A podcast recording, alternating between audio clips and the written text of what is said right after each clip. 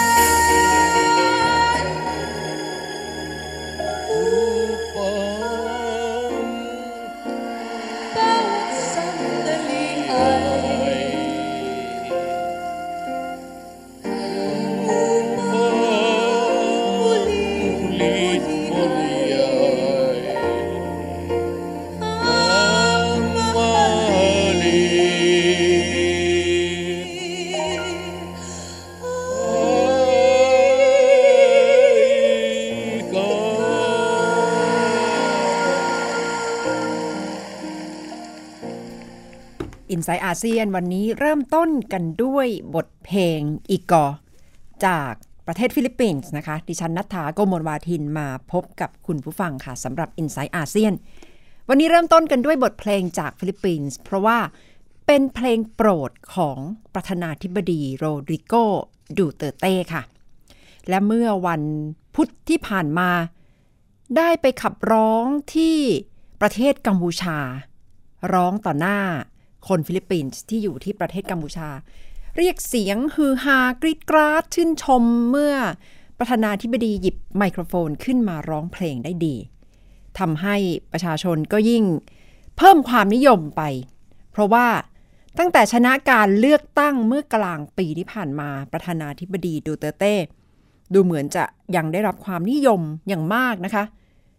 ปฏิเสธไม่ได้ค่ะว่าในช่วงที่ผ่านมาถือว่าเป็นผู้นำ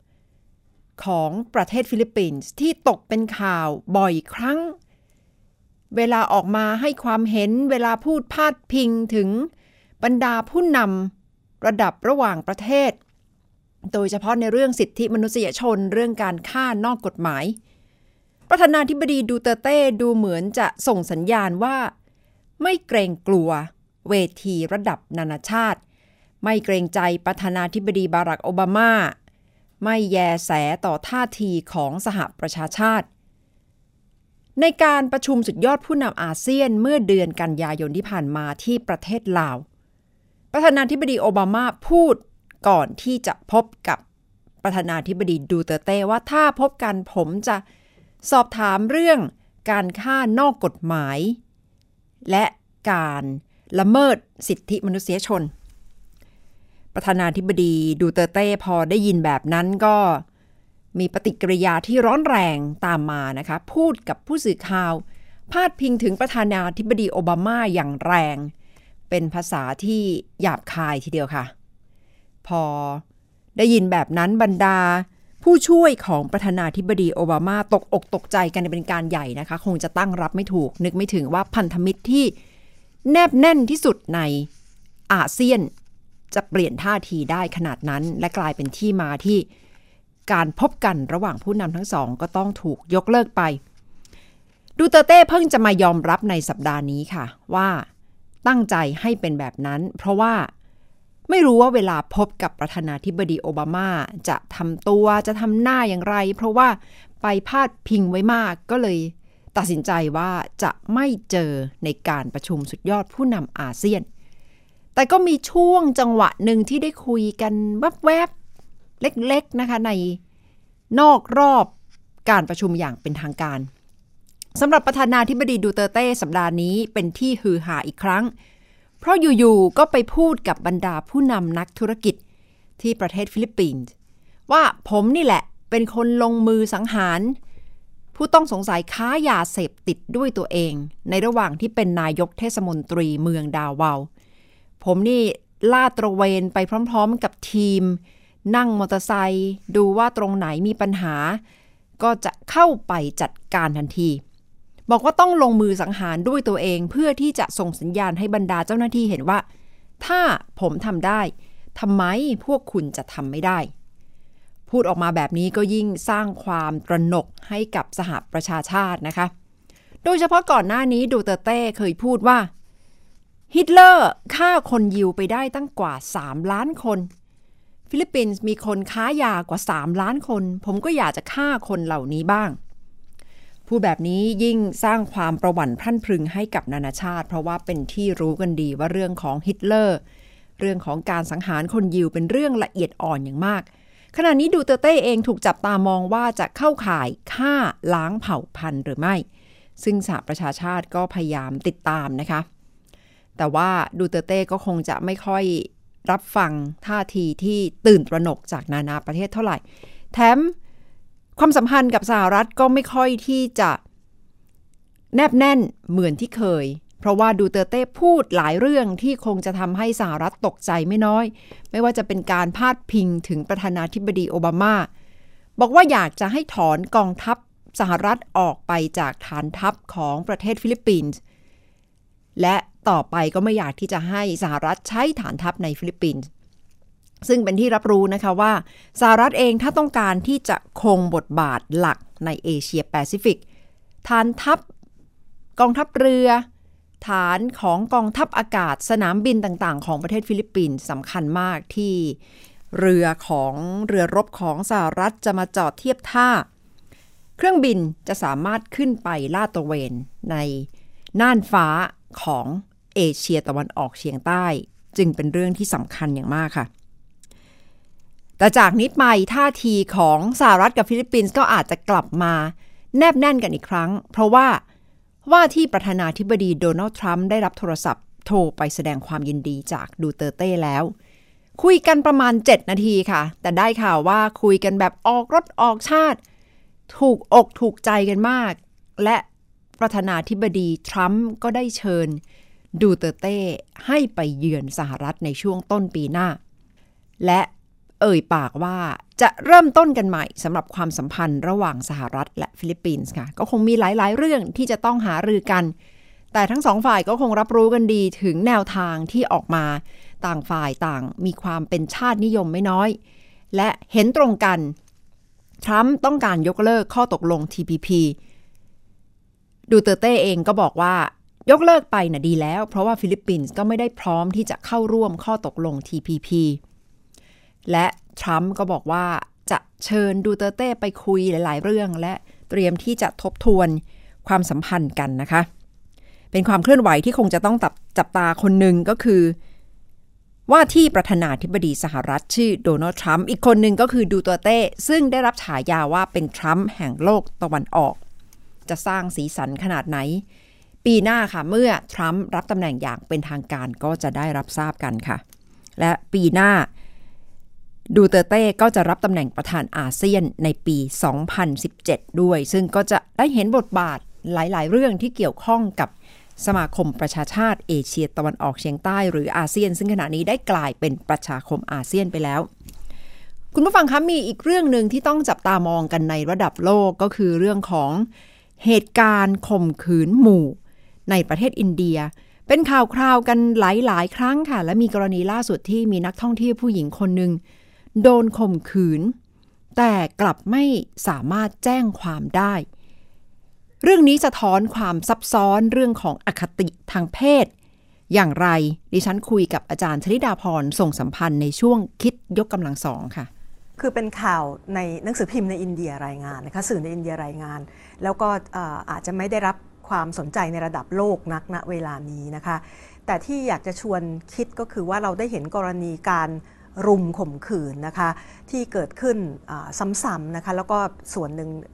ผู้ถูกกระทำเป็นนักท่องเที่ยวเนี่ยนะคะในอินเดีย ทีนี้ที่น่าสนใจก็คือนักท่องเที่ยวหญิงคนนี้เขาถูกข่มขืนในห้องพักในโรงแรม ซึ่งว่ากันว่าเป็นโรงแรม 5 ดาวนะคะ ในอินเดีย แล้วเธอก็กลับประเทศไป เอาเป็นว่าได้มีการแจ้งความและอื่นๆ หลังจากที่ผู้หญิงคนนี้เขากลับประเทศเขาไปแล้ว ปรากฏว่าตำรวจอินเดียก็ตั้งคำถามว่าอ้าวแล้วทำไมเกิดเรื่องกับตัวเองแล้วทำไมจึงไม่แจ้งเจ้าหน้าที่โรงแรมทำไมจึงไม่แจ้งความโดนข่มขืนก็หนักอยู่แล้วใช่ทีนี้ก็กลายเป็นว่าคุณเป็นฝ่ายถูกตั้งคำถามอ้าวทำไมไม่พูดทำไมไม่โวยวายอะไรแบบนี้ในช่วงเวลาไล่เลี่ยกันเนี้ยนะคะที่เรื่อง การข่มขืนหมู่ในอินเดียนะคะ ก็มีข่าวว่าด้วยวัฒนธรรมการข่มขืนในระดับโลกนะคะ ว่าด้วยเรื่องของภาพยนตร์ที่จริง ๆ คุณนัฐาและคุณผู้ชม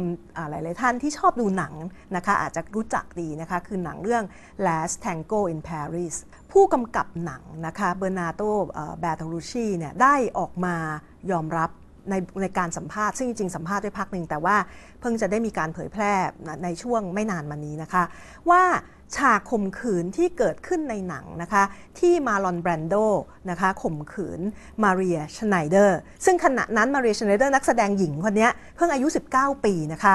จริงๆเนี่ยเป็นฉากที่ทั้งผู้กำกับและมาร์ลอนแบรนโดเนี่ยเตรียมกัน นะคะ โดยไม่ได้บอก โดยที่ดาราหญิงไม่ได้รู้เรื่องเลย ไม่รู้เรื่องเลย เพราะฉะนั้นเนี่ยก็เรียกได้ว่าเป็นการข่มขืนจริงอะนะคะแล้วแล้วทางฝ่ายนักแสดงหญิงคนนี้เขาก็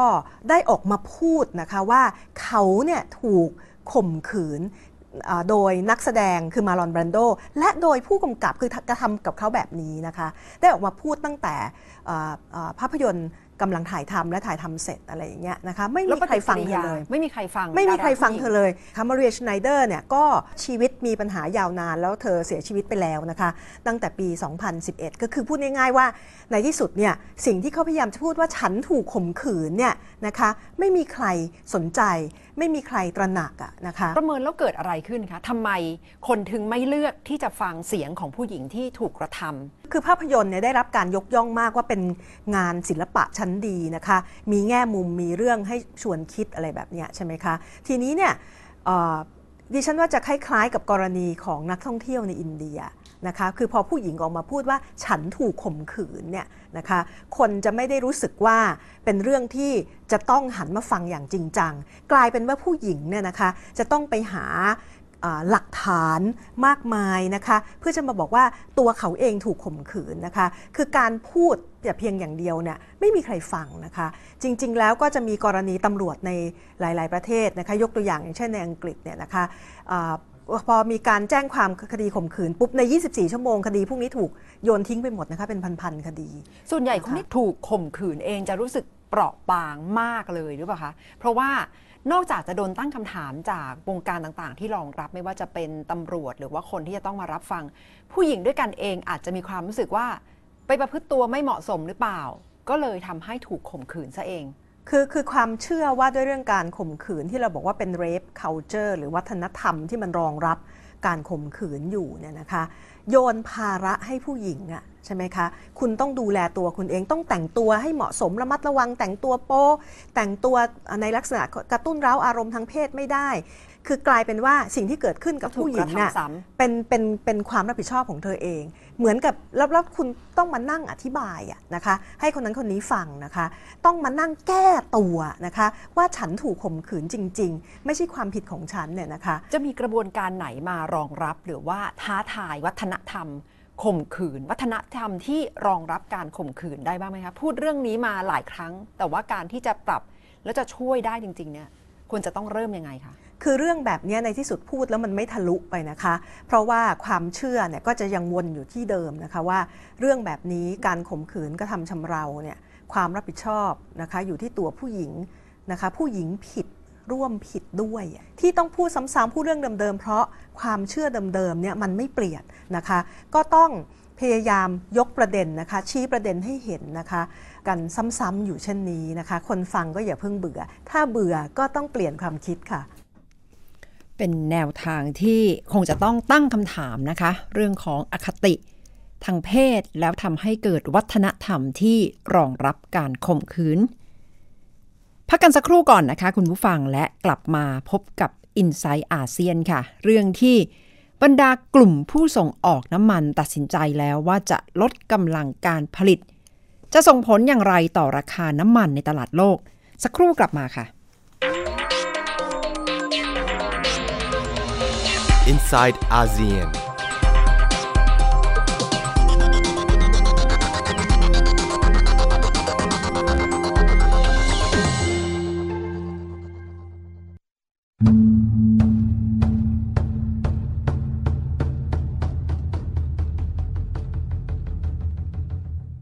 ทุกพื้นที่มีเรื่องราว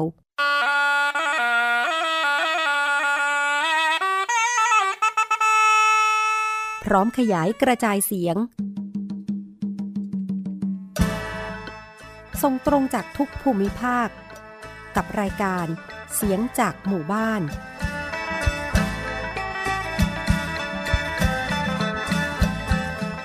ทุกวันเสาร์เวลา 8 นาฬิกาถึง 9 นาฬิกา ทาง www.thaipbsradio.com และแอปพลิเคชัน Thai PBS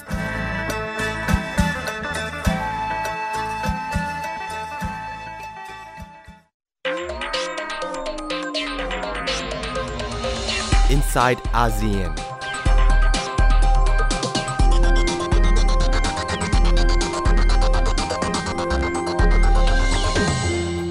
กลับมาพบกันในช่วงที่ 2 ของ i n s i ซต์อาเซียนดิฉันนัทธาโกมลวาทินอยู่เป็นเพื่อนคุณผู้ฟังค่ะ คุณผู้ฟังคะเมื่อสุดสัปดาห์ที่ผ่านมา บรรดาประเทศ ผู้ส่งออกน้ำมันระดับโลก หรือ o p e ปก บางประเทศนะคะมีทั้งหมด 13 ประเทศ แต่บางประเทศได้ตกลงกันว่าจะลดกำลังการผลิต แถมยังไปชวนรัสเซียและคาซัคสถานให้เข้าร่วมด้วย แล้วปรากฏว่า ตกลงกันได้จริง ๆ ค่ะว่าจะลดกำลังการผลิต เป้าประสงค์ก็คือต้องการที่จะยกระดับราคาน้ำมันดิบให้แพงขึ้น เพราะว่าขณะนี้ถือว่าเป็นช่วงขาลง แต่คนไทยก็อาจจะเถียงในใจนะคะ เพราะว่าขณะนี้ราคาน้ำมันในไทยกำลังแพงขึ้น ปรับขึ้นกันหลายระลอก แล้วท่าทีของโอเปกที่ออกมาแบบนี้ จะส่งผลอย่างไรดิฉันเรียบเรียงไว้ค่ะ จะเป็นการทดสอบพละกำลังของตัวเองหรือไม่สำหรับประเทศผู้ส่งออกน้ำมันอย่างโอเปกกับการตัดสินใจว่าจะประกาศลดกำลังการผลิตในบรรดากลุ่มประเทศโอเปกชั้นนำที่ผลิตน้ำมันดิบออกมามาก ๆ นะคะ แถมยังไปขอความร่วมมือกับรัสเซีย ประกาศข้อตกลงกันออกมาเมื่อวานนี้เองนะคะปรากฏว่าพอประกาศเปรี้ยงว่าบรรลุข้อตกลงที่จะลดกำลังการผลิตกัน ประมาณวันละ1ล้าน2แสนบาร์เรล ราคาน้ำมันพุ่งขึ้นทันทีนะคะ มาอยู่ที่บาร์เรลละ 55 ดอลลาร์42 เซนค่ะ เท่ากับว่าเป็นนิมิตหมายเป็นการจุดประกาย และคงจะให้กำลังใจกับกลุ่ม o p e ปกไม่น้อย และมีการทำกราฟนะคะ เพื่อที่จะดูว่า ถ้าลดกำลังการผลิตตามที่ให้คำมั่นกันไว้จริง ก็จะเท่ากับเป็นการค่อยๆระบาย สต็อกน้ำมันดิบที่มีอยู่เกินความต้องการในระดับตลาดโลก และจะเริ่มเห็นผลในช่วงไตรมาสแรกของปี 2017 ด้วยความหวังค่ะ ว่าจะได้ระดับราคาน้ำมันดิบไปอยู่ที่ 70 ดอลลาร์ต่อบาร์เรล แต่ว่าการที่จะทำแบบนี้ก็คงไม่ง่ายนะคะ ต้องย้อนกลับไปดูที่มาว่าทำไมราคาน้ำมันดิบในตลาดโลกถึงตกต่ำมาอย่างต่อเนื่อง ไม่ต่ำกว่า 1 ปีครึ่งค่ะ ตั้งแต่กลางปี 2014 เป็นเพราะว่าไปผลิตมากเกินความต้องการนะคะสำหรับบรรดากลุ่มสมาชิกของกลุ่มประเทศโอเปกและที่สำคัญกำลังได้เห็นเทคโนโลยี fracking เติบโตอย่างมากในสหรัฐ ก็คือเทคโนโลยีที่เข้าไปดูดเอาน้ำมัน โดยการใช้เทคโนโลยีให้ใต้ดินแยกออกจากกันนะคะ แล้วไปดึงน้ำมันออกมา ไม่ว่าจะเป็นเชลออยล์เชลแก๊สและเติบโตอย่างมากในสหรัฐค่ะทำให้สหรัฐไม่ค่อยแคร์เรื่องของปริมาณน้ำมันดิบในตลาดโลก เพราะว่าสามารถผลิตได้เอง ความต้องการน้ำมันลดลงในประเทศจีนด้วยนะคะ ส่งผลกระทบอย่างชัดเจน บางช่วงราคาน้ำมันตกลงต่ำกว่า 40 ดอลลาร์ต่อบาร์เรลสำหรับประเทศชั้นนำของโอเปกอย่างซาอุดิอาระเบีย ซึ่งเป็นผู้นำมาตลอด ตอนแรกก็ไม่ได้มีมาตรการอะไรออกมา เพื่อที่จะพยุงราคาน้ำมันที่ตกต่ำส่วนหนึ่งอาจจะแอบหวังอยู่ลึกๆค่ะว่าพอราคาน้ำมันตกต่ำลงไปมากๆ ก็เท่ากับเป็นการผลักบริษัทเชลออยของสหรัฐ ให้ออกไปจากตลาดโดยอัตโนมัติ แต่ปรากฏว่าไม่เป็นแบบนั้นนะคะ กลายเป็นว่าซาอุดิอาระเบียเจ็บตัวเอง และต้องมาตัดลดงบประมาณต่างๆ เพราะว่ารายได้จากการส่งออกน้ำมันลดลงไป ต้องลดสวัสดิการข้าราชการเงินเดือนของข้าราชการก็ถูกกระทบไปด้วยนะคะทำให้เป็นที่มาของการตัดสินใจประกาศในครั้งนี้ค่ะว่าจะร่วมมือกันไม่ว่าจะเป็นซาอุดิอาระเบีย อิรัก สหรัฐอาหรับเอมิเรตส์คูเวต และรวมถึงรัสเซียและคาซัคสถานนะคะ ซึ่งไม่ใช่สมาชิกของโอเปกตัดสินใจว่าจะต้องลดกำลังการผลิตให้ได้1ล้าน2แสนบาร์เรลต่อวัน ด้วยความหวังค่ะว่าจะพยุงราคาขึ้นมาให้ได้นะคะ เพื่อที่จะทำให้รายได้ของประเทศผู้ส่งออกน้ำมันหรือโอเปกซึ่งมีทั้งหมด 13 ประเทศน่าจะมีรายได้ตรงส่วนนี้สูงมากขึ้น และที่สำคัญก็คือถ้าตัดสินใจทำแบบนี้แล้วราคาน้ำมัน ค่อยๆ ขยับขึ้นในระดับโลกก็หมายความว่า ผู้ที่ใช้รถยนต์ขับขี่ตามท้องถนน โดยเฉพาะในสหรัฐและยุโรปจะต้องเผชิญราคาน้ำมันแพงขึ้นอย่างแน่นอนค่ะ แถมยังมีควันหลงมาล่าสุดนะคะ เพิ่งจะประกาศออกมาเมื่อสักครู่นี้เองค่ะว่าว่าที่รัฐมนตรีว่าการกระทรวงการต่างประเทศของสหรัฐคนใหม่ ก็คือ Rex Tillerson ซึ่งเป็น CEO ของ Exxon Mobil จะเข้ามาทำหน้าที่นี้นะคะ ซึ่งจะถือได้ว่าเป็นผู้นำในวงการอุตสาหกรรมน้ำมันคนแรกของสหรัฐ ที่จะมานั่งในตำแหน่งรัฐมนตรีว่าการกระทรวงการต่างประเทศ ก็คงจะเห็นการงัดข้อ ระหว่างพรรคริพับริกันต่อไปนะคะเพราะว่ามีเสียงกระซิบออกมาว่าบรรดาผู้บริหารระดับสูงของพรรคริพับริกันไม่ค่อยที่จะพอใจเท่าไหร่ เพราะกังวลว่าอาจจะมีเรื่องของผลประโยชน์ทับซ้อน เพราะว่าทิลสันมีความใกล้ชิดสนิทสนมกับวลาดิเมียร์ปูตินไม่น้อยค่ะ เพราะฉะนั้นเรื่องของราคาน้ำมันดิบในตลาดโลกก็ต้องดูด้วยนะคะว่า แล้วรัสเซียจะเดินหน้าตามข้อตกลงที่ให้ไว้กับโอเปกด้วยหรือไม่เพราะว่า ตัดสินใจอย่างไรล้วนแล้วแต่มีผลกับราคาน้ำมันในตลาดโลกค่ะ ต้องติดตามเลยค่ะว่า แล้วราคาน้ำมันที่น่าจะสูงขึ้นจะส่งผลต่อราคาขายปลีกน้ำมันในไทย มากน้อยขนาดไหนค่ะ ทั้งหมดก็คือ i n s i ซต์อาเซียนสำหรับวันนี้ค่ะ คุณผู้ฟังคะ กลับมาติดตามความเคลื่อนไหวในระดับภูมิภาคกันอีกครั้งในสัปดาห์หน้า วันนี้เราจะลากันไปด้วยบทเพลงจากประเทศฟิลิปปินส์ค่ะ ดิฉันนัฐาโกโมลวาทิน สวัสดีค่ะ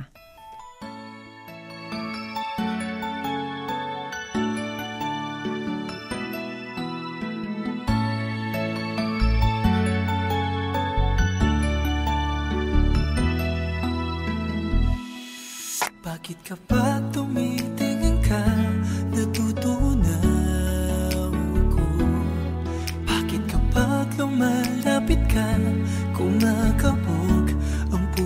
ko? Bakit kapag nandito ka, sumasabay